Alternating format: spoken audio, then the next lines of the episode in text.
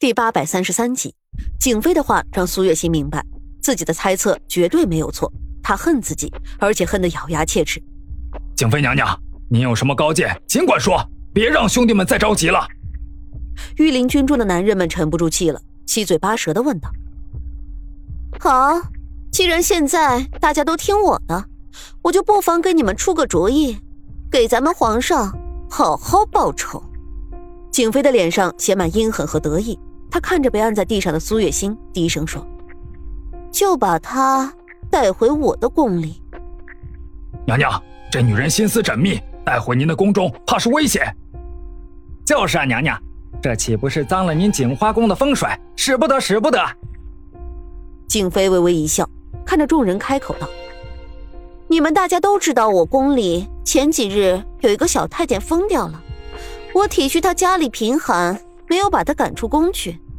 现如今那小太监整日疯疯癫癫要讨老婆，不如就把这半百徐娘送给他，成亲三日再砍掉脑袋。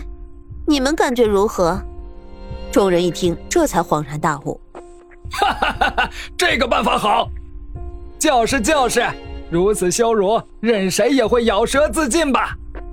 在古代，女人若是嫁给太监，简直是奇耻大辱。更何况苏月心已经是做了奶奶的人呢，众人都以为苏月心会悲痛不已，跪地求饶，却没想到她表现出异常镇定。在被带走之前，苏月心当着众多御林军的面提出一件事：“诸位，我今日既然来了，就知道凶多吉少。皇上没有死，你们大家可以不信，但请在三日之后再见分晓。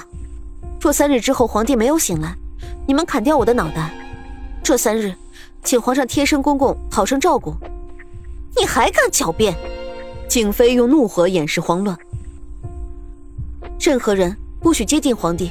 这三日谁接近，谁就是有预谋之人。苏月心说完，配合着御林军站起身，被送往锦花宫。皇帝贴身公公跟随皇帝多年，这一刻自然有自己的主意。景妃娘娘，既然夫人如此说，咱们就且等待三日。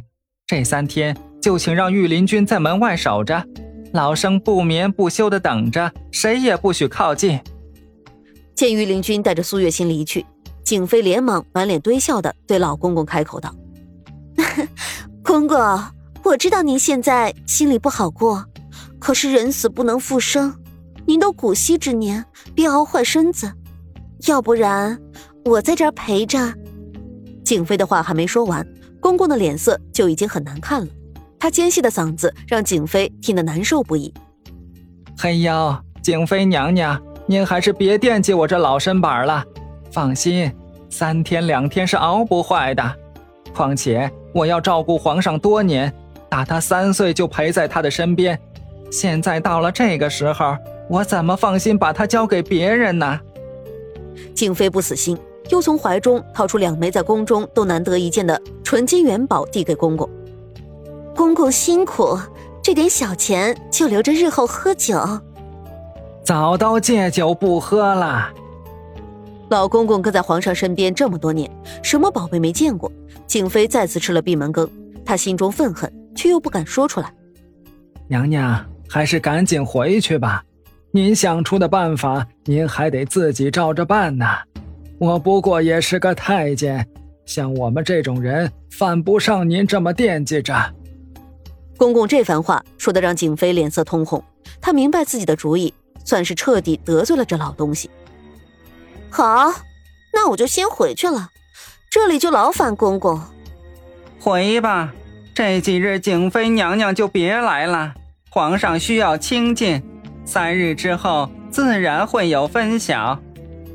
景妃狠狠地瞪了公公一眼，走出正殿，想起苏月心被按在地上的样子，心里才略微透过一口气。再说苏月心被御林军押着送往景花宫，不想半路正遇见纯公主。她是谁？你们押着她做什么？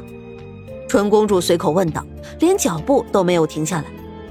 纯公主，这女人就是苏月心，她刚刚害死皇上，我们现在正要把她送去景妃娘娘宫中。娘娘说了，要把这个半老徐娘嫁给小太监，三日之后再砍掉脑袋。纯公主一听“苏月心”三个字，不由想起沈长勋。苏月心，你杀了我皇兄？我没有杀你皇兄，三日后他自然会醒来。苏月心面色淡然，开口道：“不过纯公主，想要杀你皇兄的人可是急不可耐，这三日还请公主多多留心。”纯公主默然，看着苏月心被御林军带走，心中万分不解，急忙跑去正殿。御林军把守，连她也不能进去。纯公主只能扫兴归来，心事重重。灵儿坐在门口晒太阳。许是阳光太暖，已然酣睡。纯公主别扭的心在看到这个小家伙之后陡然温暖。她走上去，故意用衣袖的清香照她美梦。什么东西？好香，好香！灵儿猛地睁开眼睛，看纯公主正在逗自己，板着脸道：“我正梦见自己身披龙袍，坐在龙椅上。”公主，你这一来我就醒了，这美梦也做不成了。纯公主气得白了他一眼：“小东西，你年纪小，我不和你计较。但是这种梦以后就算是做了，也不能和别人说，小心砍掉你的脑袋。”哎呀，我知道了，可我打小就做。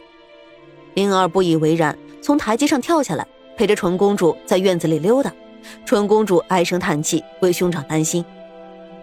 啊，兄长这三日不知道能不能逃过一劫。若真的有事，怕是江山社稷都要落在旁人之手。